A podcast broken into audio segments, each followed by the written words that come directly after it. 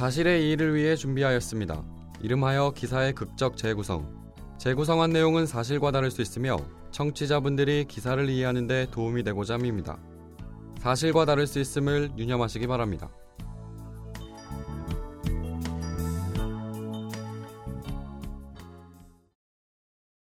여보, 이리 와봐.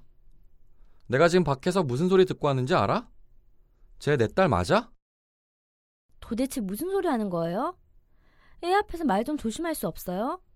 몇 번을 말해 알아들어요. 우리 딸이라고요. 당신과 내 딸. 내가 지금 이러고 싶어서 이래? 당신이 당신 딸 좀 보라고. 머리, 얼굴, 피부색, 나랑 닮은 게 하나도 없잖아. 심지어 당신도 안 닮았어. 나 이대로는 당신이랑 못 살아. 사실을 말하든가 아니면 이혼을 하자. 뭐라고요? 이혼? 꼭 이런 식으로 해야겠어요? 나는 당신 앞에 하늘 아래 부끄러운 짓 한 적도 없어요.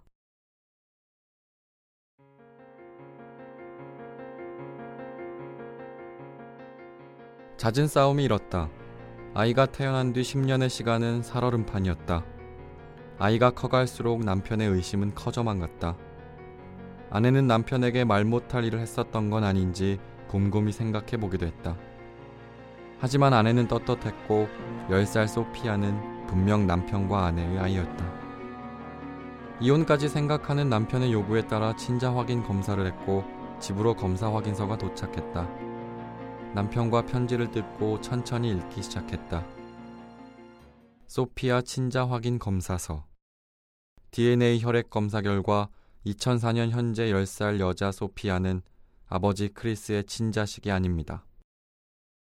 남편의 친자식이 아니라는 말도 충격적이었지만 검사서의 또 다른 문구는 부부를 그 자리에서 얼게 만들었다.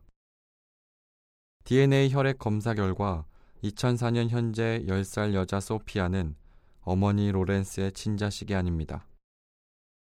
그렇게 한 장의 검사서로 시작된 아내와 딸의 이야기는 10년이 지나서야 원점으로 돌아오게 된다. 아내는 친딸을 찾아야 했다. 소피아가 미운 것이 아니라 부모로서, 엄마로서 친딸을 찾아야 하는 의무가 있었다. 여행지에서 아이 한 번 잃어버린 적 없는 아내는 병원과 지루한 법정 공방을 시작했다. 경찰의 조사 결과 소피아가 태어났을 당시 병원 침대가 부족해 소피아와 친딸을 같은 침대에 눕혔다가 아이가 바뀌었다고 했다. 자기가 낳은 딸도 못 알아보는 엄마가 어딨냐고 비아냥거릴 수도 있겠지만 아내는 출산 직후 아이를 안아보고 머리숱이 많아 간호사에게 물은 적이 있었다. 당시 간호사는 광선요법 때문에 머리숱이 자란 거라고 가볍게 이야기했고 아내는 의료진의 말을 믿었다. 그 이후 아내는 10년을 의심 없이 딸아이를 사랑하며 키웠다. 젖을 물려가며 소피아를 길렀고 이유 없이 열이 끓는 아이를 병원에 데려와 꼬박 밤을 지새운 적도 있었다.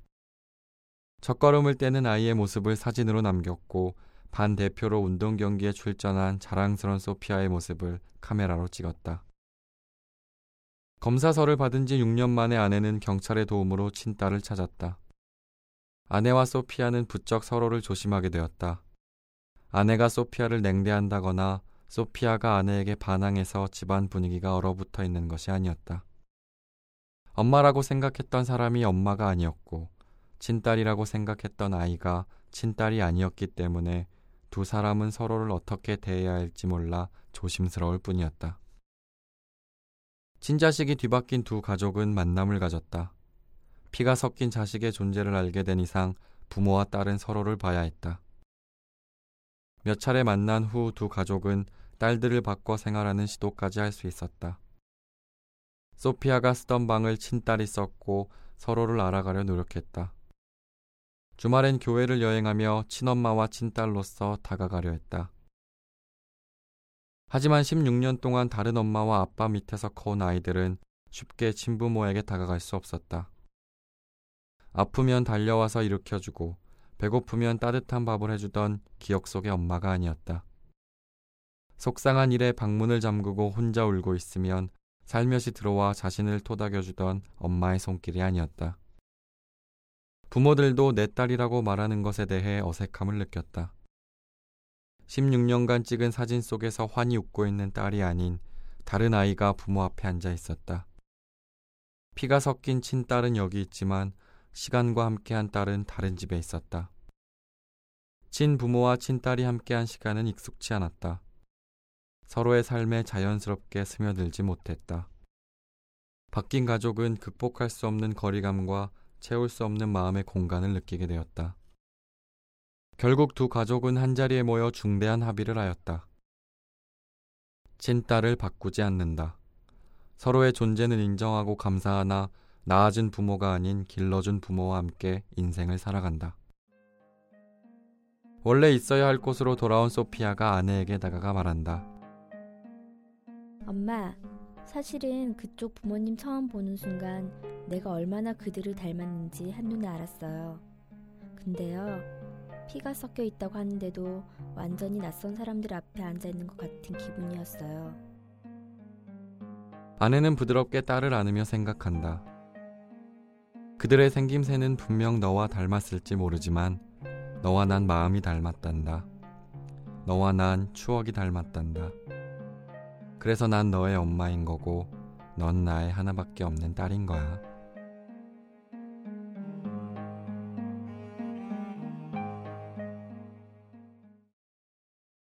(16년) 만에 친딸을 찾은 엄마가 친딸이 아닌 그동안 키운 자식을 선택했습니다. 25일 뉴욕타임즈에 따르면 병원의 실수로 아이가 뒤바뀐 프랑스 여성이 그 사실을 알고도 친딸이 아닌 21년간 함께 살아온 딸을 선택했다고 밝혔습니다. 프랑스 남부 그라스에 사는 소피 세라노는 1994년 칸의 한 병원에서 만홍을 낳았습니다. 만홍은 머리카락이 곱슬이고 피부색도 부모와 달랐습니다. 이에 남편은 딸의 정체를 의심했고 아내에게 친자 확인 검사를 요구했습니다. 검사 결과 딸 만홍은 친자가 아니었고 경찰의 조사 결과 병원의 실수로 딸이 바뀐 사실을 알았습니다. 한편 딸이 바뀐 두 가족은 몇 차례 만나 친딸과 친해지는 시간을 가졌으나 서로 유대 관계를 만들 수 없었습니다. 결국 의논 끝에 두 가족은 지금까지 함께 산 아이를 계속 키우기로 합의했습니다.